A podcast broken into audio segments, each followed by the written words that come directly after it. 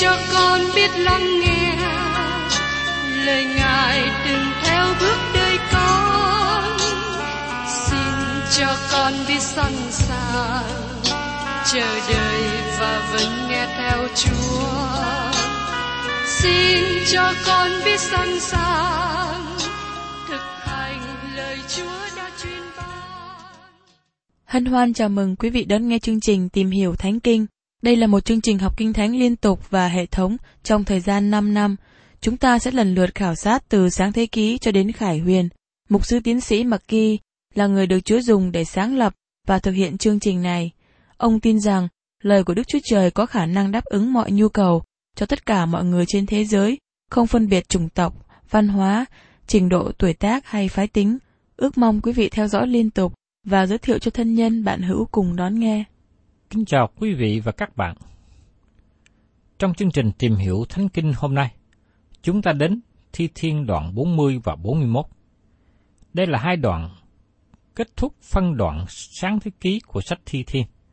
Hai đoạn này được kể là Thi Thiên Messia bởi vì chúng được trích dẫn trong Kinh Thánh Tân Ước, và đó là lý do tại sao hai đoạn này trở nên quan trọng. Mời các bạn cùng xem trong Thi Thiên đoạn 40 câu 1. Tôi nhịn nhục trong đợi Đức Giê-hô-va, Ngài nghiêng qua nghe tiếng kêu cầu của tôi. Thi Thiên này thích hợp để tiếp nối với Thi Thiên 39. Tất cả Thi Thiên này đi chung với nhau. Các bạn chú ý đến sự nối tiếp của nó. Có một số người nghĩ rằng Thi Thiên này diễn tả kinh nghiệm của David khi ông chống lại Absalom và đó là điều đúng ở điểm này. Nhưng thi thiên này được trích dẫn trong thư Hebrew một cách lạ lùng. Trong thi thiên này, kỷ niệm sự ngợi khen và cảm tạ, sự phục sinh, sự chiến thắng và sự thăng thiên của Chúa Giêsu Christ. Đây là sứ điệp chính yếu của thi thiên Messiah. Nó tỏ bài cho biết rằng sự chết của Đấng Christ trên thập tự giá không phải là sự thất bại, nhưng đó là sự chiến thắng. Khi David nói, tôi nhịn nhục trong đợi Đức Sô Va, Ngài nghiêng tay qua nghe tiếng kêu cầu của tôi. David đề cập đến sự kêu lên của Chúa Giêsu khi ở trên thập tự giá. Mời các bạn cùng xem tiếp trong Thi Thiên đoạn 40 câu 2. Ngài cũng đem tôi lên khỏi hầm gốm ghê, khỏi vũng bùn lắm. Ngài đặt chân tôi trên hòn đá và làm cho bước tôi vững bền. Sự đau đớn và sự chết của Chúa Giêsu Christ giống như bị rơi vào một cái hầm gốm ghê, một cái hố của sự chết. Chúng ta không hiểu nổi hết sự kinh khiếp về sự chết của Chúa Giêsu trên thập tự giá như thế nào. Và trong Thi Thiên đoạn 40 câu 3, Ngài để nơi miệng tôi một bài hát mới, tức là sự ngợi khen Đức Chúa Trời chúng tôi. Lắm người sẽ thấy điều đó, bắt sợ, và nhờ cậy nơi Đức Giê-hô-va. Câu này đề cập đến một bài ca mới. Chúng ta đã học bài ca mới trước đây, đó là bài ca của sự cứu chuộc. Lắm người sẽ thấy điều đó và bắt sợ và nhờ cậy Đức giê va Họ đã thấy điều gì? Họ đã thấy sự chết và sự sống lại của Đấng Christ. Và trong Thi Thiên đoạn 40 câu 4 nói tiếp như sau. Phước cho người nào để lòng tin cậy nơi Đức Giê Va, chẳng nể vì kẻ kiêu ngạo hoặc kẻ say theo sự dối trá. Chúa Giêsu nêu gương tốt cho con người khi đặt sự trông cậy vào Đức Chúa Trời. Chẳng nể vì kẻ kiêu ngạo hoặc kẻ say theo sự dối trá. Và trong Thi Thiên, đoạn 40 câu 5. Hỡi Đức Sô va Đức Chúa Trời tôi, công việc lạ lùng Chúa đã làm, và những tư tưởng của Chúa hướng cùng tôi thật là nhiều, không thể sắp đặt trước mặt Chúa. Nếu tôi muốn truyền các việc ấy ra và nói đến, thật lấy làm nhiều quá không đếm được. Đức Chúa Trời khải thị những gì Ngài suy nghĩ cho chúng ta qua việc ban con Ngài chết trên thập tự giá. Trong thời điểm mà tôi soạn bài này, tôi thường nghe có nhiều người nói rằng có thể có con người sống ở hành tinh khác ngoài trái đất này. Tôi không phải là chuyên gia biết nhiều về lãnh vực không gian. Có thể có sự sống ở một hành tinh nào khác. Nhưng một điều tôi có thể bảo đảm rằng không có thập tự giá ở các hành tinh khác. Chỉ có trên trái đất này, con của Đức Chúa Trời chịu chết trên thập tự giá. Đó là một điều kỳ diệu. Hỡi Jehovah, Đức Chúa Trời tôi, công việc lạ lùng Chúa đã làm, và những tư tưởng của Chúa hướng cùng chúng tôi thật là nhiều. Thập tự giá của Đấng Christ khải thị tình yêu thương của Đức Chúa Trời. Mời các bạn cùng xem tiếp trong Thi Thiên đoạn 40 câu 6 đến câu 9. Chúa không thích đẹp hy sinh hoặc của lễ chay. Chúa đã xỏ tay tôi. Chúa không có đòi của lễ thiêu hay là của lễ chuộc tội. Bây giờ tôi nói, này tôi đến, trong quyển sách đã có chép về tôi. Hỡi Đức Chúa Trời tôi, tôi lấy làm vui mừng làm theo ý muốn Chúa. Luật pháp Chúa ở trong lòng tôi. Trong hội lớn, tôi đã truyền tin vui về sự công bình. Kìa, tôi chẳng có ngậm miệng lại. Hỡi Đức Sô Va, Ngài biết điều đó. Đây là một thi thiên sáng chói, tiếp theo thi thiên nói về sự yếu đuối của con người. Chúa không thích đẹp hy sinh hoặc của lễ chay. Chúa đã xỏ tay tôi. Giờ đây xin chú ý cách câu này được trích dẫn trong Hebrew đoạn 10 câu 5. Bởi vậy cho nên, Đấng Christ khi vào thế gian phán rằng, Chúa chẳng muốn hy sinh, cũng chẳng muốn lễ vật, nhưng Chúa đã sắm sửa một thân thể cho tôi.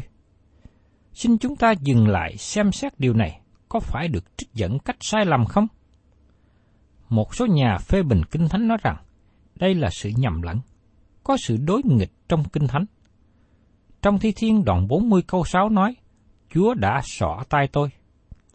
Còn trong Hebrew nói, nhưng Chúa đã sắm sửa một thân thể cho tôi.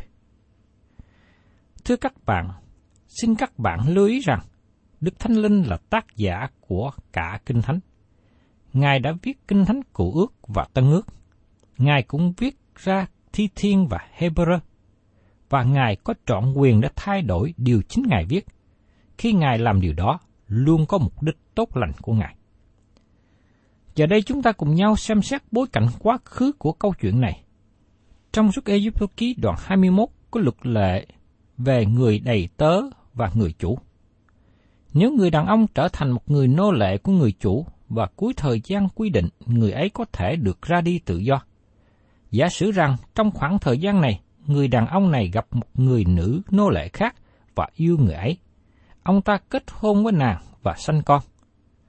Khi thời gian làm nô lệ đã hết hạn và người đàn ông này có thể ra đi, nhưng vợ và con không thể ra đi bởi vì bà ta vẫn còn là nô lệ. Trong trường hợp đó, người đàn ông này có thể làm gì? Ông có thể làm một quyết định, bởi vì yêu mến người chủ và yêu vợ, ông ta không thể ra đi. Mời các bạn xem trong sách Sức Ai Cập ký đoạn 21 câu 1 đến câu 6, chúng ta thấy luật lệ quy định như sau. Đây là luật lệ ngươi phải truyền cho dân sự. Nếu ngươi mua một người đầy tớ Hebrew, nó sẽ hầu việc trong sáu năm, nhưng qua năm thứ bảy nó sẽ được thả ra, không phải thối tiền. Nếu nó vào ở một mình thì sẽ ra một mình. Nếu có vợ thì sẽ ra với vợ. Nếu người chủ cưới vợ cho và nếu vợ sanh con trai hai con gái thì sẽ ra một mình, và vợ và con thuộc về chủ. Nếu cả tôi mọi nói rằng tôi thương chủ, vợ và con tôi không muốn ra được tự do, thì người chủ sẽ dẫn nó đến trước mặt Đức Chúa Trời, biểu lại gần cửa hai cột, rồi lấy cái mũi dùi xỏ tay. Nó sẽ hầu việc người chủ đó trọn đời. Tác giả Thi Thiên đề cập đến phong tục này và nói, Chúa đã xỏ tay tôi. Khi Chúa Giêsu đến thế gian, Ngài có bị xỏ lỗ tai không? Không. Ngài được ban cho một cơ thể. Ngài trở thành một con người như chúng ta. Ngài hòa hiệp chính Ngài với chúng ta và trở nên đầy tớ.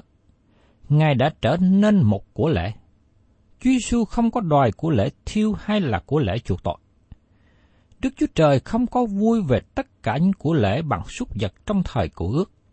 Nhưng tất cả những của lễ này chỉ về Chúa Giêsu Christ là đấng sẽ đến sau này. Giờ đây xin các bạn hãy chú ý đến những gì mà tiên tri Esai nói về đề tài này.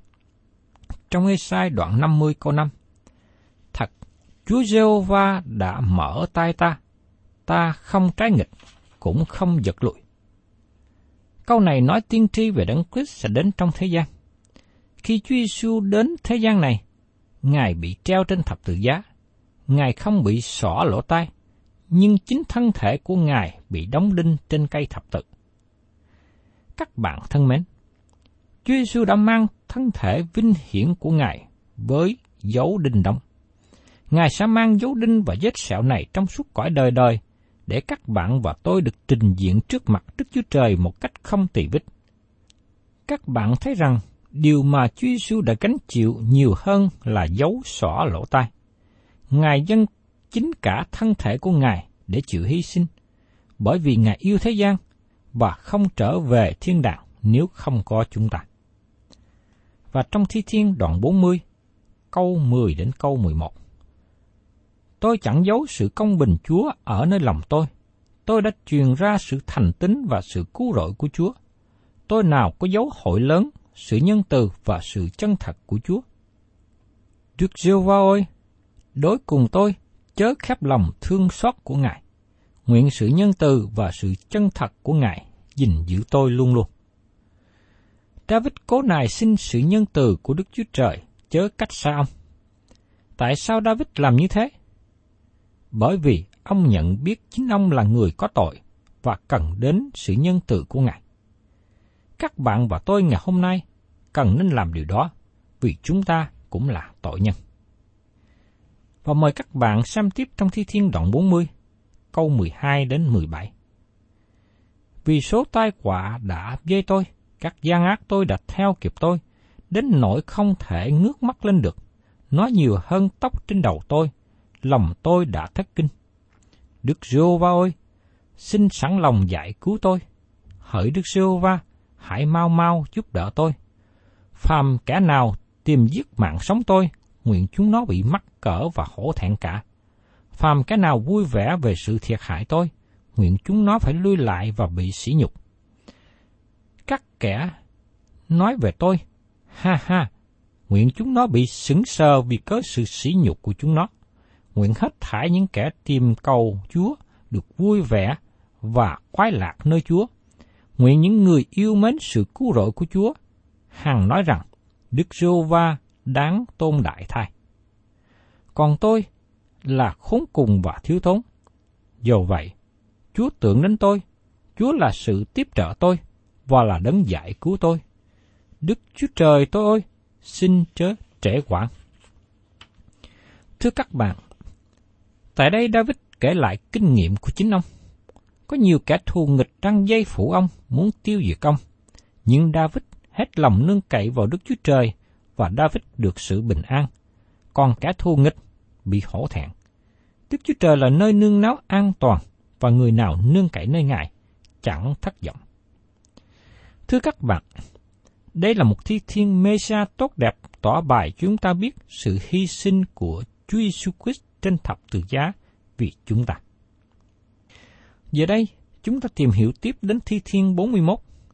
Đây là một thi thiên mê sa được viết bởi David và rất có thể vào thời điểm này ông bị sự phản bội của Ahithope, người cố vấn tin cậy của David, Ahithophel đứng về phía Absalom, con trai của David để phản nghịch chống lại vua cha.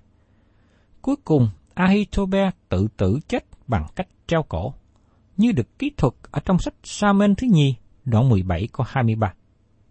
Ahithophel là hình bóng về sự phản bội Chúa Giêsu, đó là Judas Iscariot, và được chính Chúa Giêsu trích dẫn lại này. Thi thiên này được mở đầu với sự phước hạnh. Mời các bạn xem trong đoạn 41, câu 1. Phước cho người nào đói đến kẻ khốn cùng, trong ngày tai họa Đức Rô Va sẽ giải cứu người. Thưa các bạn, thi thiên này mở đầu với phước hạnh và kết thúc cũng với phước hạnh. Nó mở đầu nói rằng phước cho người nào nói đến kẻ khốn khùng, và nó kết thúc với lời chúc phước. Và trong Thi Thiên đoạn 41, câu 2 đến câu 8 nói tiếp. Đức Sô Va gìn giữ người, bảo tồn mạng sống người. Người sẽ được phước trên đất, và Ngài chắc không phó người cho ý muốn của kẻ thù nghịch người. Đức Sô Va sẽ nâng đỡ tại trên giường rủ riệt. Trong khi người đau bệnh, Chúa sẽ cải dọn cả giường người. Tôi đã nói, Đức Sô Va ơi, xin thương xót tôi, chữa lành linh hồn tôi vì tôi đã phạm tội cùng Ngài. Những kẻ thù nghịch tôi, chúc tôi điều ác mà rằng, nó đã chết chừng nào, danh nó sẽ diệt đi khi nào. Nếu có người đến thăm tôi, bèn nói những lời dối trá, lòng chúng nó chứa cho nó sự gian ác, rồi nó đi ra ngoài nó lại. Hết thải những kẻ gắt tôi đều sầm xì nghịch tôi, chúng nó toan mưu hại tôi. Một thứ bệnh ác dính đeo trên mình nó. Kìa, bây giờ nó nằm rồi, ác sẽ chẳng hề trỗi dậy nữa. Thưa các bạn, có nhiều người thù nghịch dấy lên chống lại cùng với David, chế nhạo ông và tìm cách giết mạng sống của ông. Nhưng David tin cậy vào Đức Chúa Trời. Ngài ban ơn thương xót cho David và báo ứng thích đáng với những kẻ thù nghịch của Ngài. Cho nên, điều này tôi và các bạn ngày hôm nay chúng ta phải cẩn thận. Khi chúng ta chống nghịch lại với Đức Chúa Trời, hay khi chúng ta chống nghịch lấy với người thuộc về Đức Chúa Trời, thì Đức Chúa Trời sẽ hành động. Và khi Đức Chúa Trời hành động, Đức Chúa Trời đối ứng với chúng ta, thì chúng ta không thể nào chịu đựng nổi. Chúng ta không thể nào đối đáp lại nổi. Đức Chúa Trời là đấng lớn lao, quyền năng. Chúng ta chỉ là con người nhỏ bé. Xin chúng ta đừng bao giờ chống nghịch lại với Đức Chúa Trời và chống nghịch lại những người thuộc về Ngài. Và trong Thi Thiên, đoạn 41 câu 9 Đến nỗi người bạn thân tôi mà lòng tôi tin cậy, đã ăn bánh tôi cũng dơ gót lên nghịch cùng tôi. Chúa Giêsu đã trích dẫn câu này khi đề cập đến Judas ở trong sách Giăng đoạn 13 câu 18. Ta không nói về các ngươi hết thảy. Ta biết những kẻ ta đã chọn. Nhưng lời này trong Kinh Thánh phải được ứng nghiệm. Người ăn bánh ta dở ngót nghịch cùng ta. Điều này đã ứng nghiệm với Judas, người phản bội Chúa Giêsu. Sau này thì sứ đồ Phi-rơ cũng đề cập đến lời này ở trong sách công vụ các sứ đồ đoạn 1 câu 16. Hỏi anh em ta, lời Đức Thánh Linh đã nhờ miệng David mà nói tiên tri trong kinh thánh về tên Juda, mà đứa đã dẫn đường chúng bắt Đức Chúa Giêsu thì phải được ứng nghiệm. Chúng ta thấy một điều hết sức lạ lùng. Lời tiên tri mà Chúa đã nói qua David trong sách Thi Thiên đã được ứng nghiệm ở trong chính Judah. Các bạn thấy có điều lạ lùng không? Một lời tiên tri đã nói cách đó hàng ngàn năm, nhưng sau đó đã được ứng nghiệm. Bởi vì đó là lời được Đức Chúa Trời hà hơi, Ngài sẽ làm ứng nghiệm những lời Ngài đã phán ra bởi miệng của các tôi tớ Ngài. Giờ đây chúng ta có thêm một điều nữa ở trong sách Thi Thiên đoạn 41, câu 10 đến câu 12. Đức Rô Va ơi, xin hãy thương xót tôi và nâng đỡ tôi, thì tôi sẽ báo trả chúng nó. Nếu kẻ thù nghịch không thắng hơn tôi, nhờ đó tôi sẽ nhìn biết Chúa đẹp lòng tôi. Xong, nhưng vì sự thanh liêm tôi, Chúa nâng đỡ tôi, lập tôi đứng vững ở trước mặt Chúa đời đời. Câu này đề cập đến sự phục sinh của Chúa Giêsu Christ. Đức giê va ơi, xin hãy thương xót tôi và nâng đỡ tôi, thì tôi sẽ báo trả chúng nó. Cụm từ nâng đỡ tôi, trong một bản dịch khác nói rằng, xin làm cho tôi được đứng dậy. Đây là phân đoạn sáng thế ký. Chúng ta thấy sự chết và sự sống lại của Chúa Giêsu Christ được đề cập tại đây. Tôi xin nói rõ điều này. Chính sự chết của Đấng Christ không cứu được ai, nhưng chính sự sống lại của Ngài mới cứu rỗi chúng ta. Sứ đồ Phaolô đã định nghĩa rõ về tinh lành trong Cô Đinh Tô thứ nhất đoạn 15, câu 3 đến câu 4.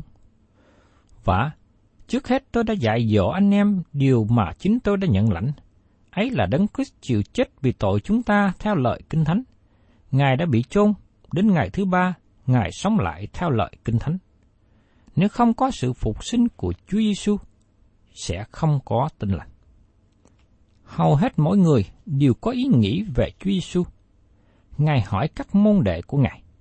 Ở trong sách Matthew đoạn 16, câu 13 đến 16. Khi Đức Chúa Giêsu đã vào địa phận thành Caesarea Philip, bèn hỏi môn đồ mà rằng, theo lời người ta nói thì con người là ai?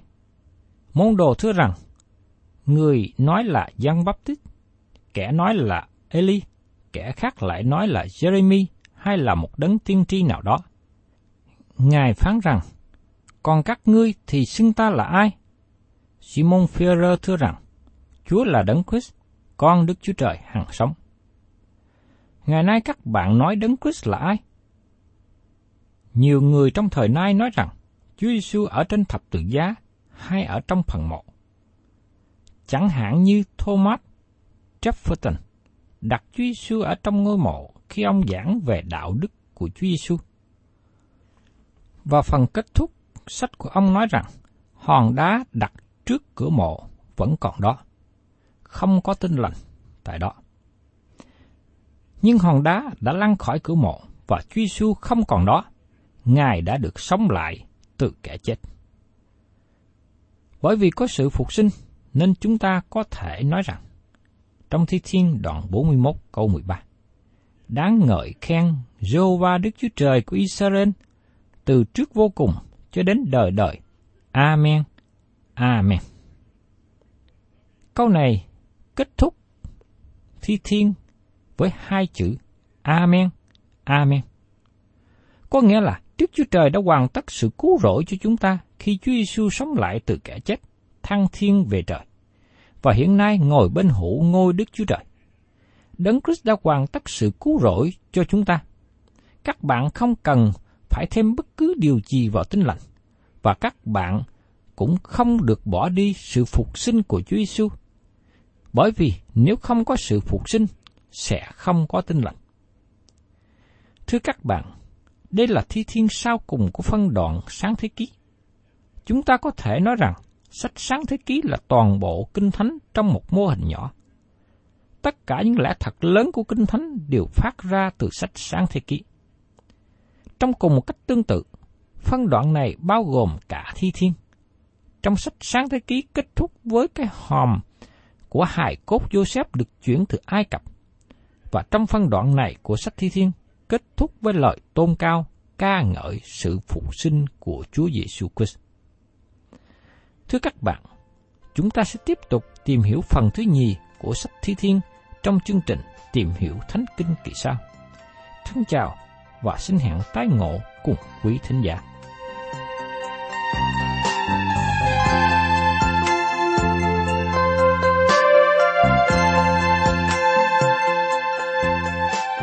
Cảm ơn quý vị đã đón nghe chương trình Tìm hiểu Thánh Kinh.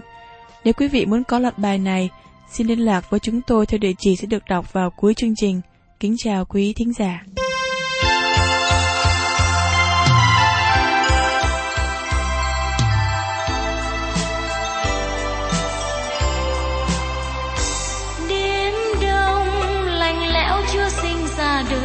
Chúa sinh ra đời,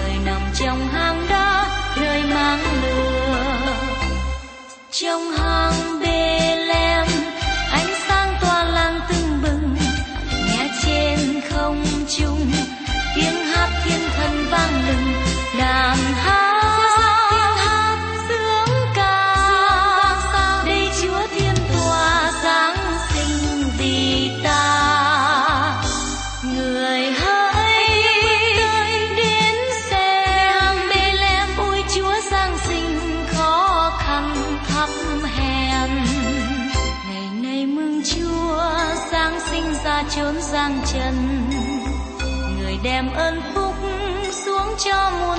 让他。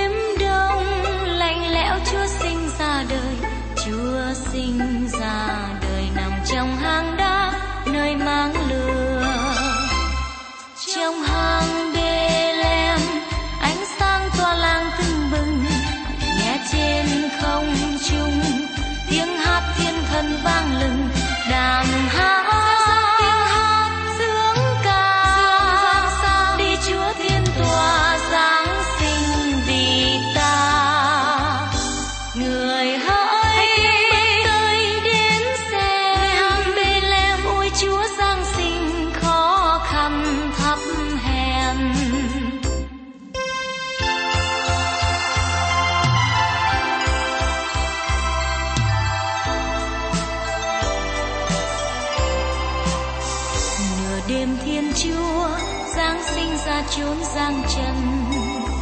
Người đem ơn phúc xuống cho muôn dân lòng tham. Nơi hang bên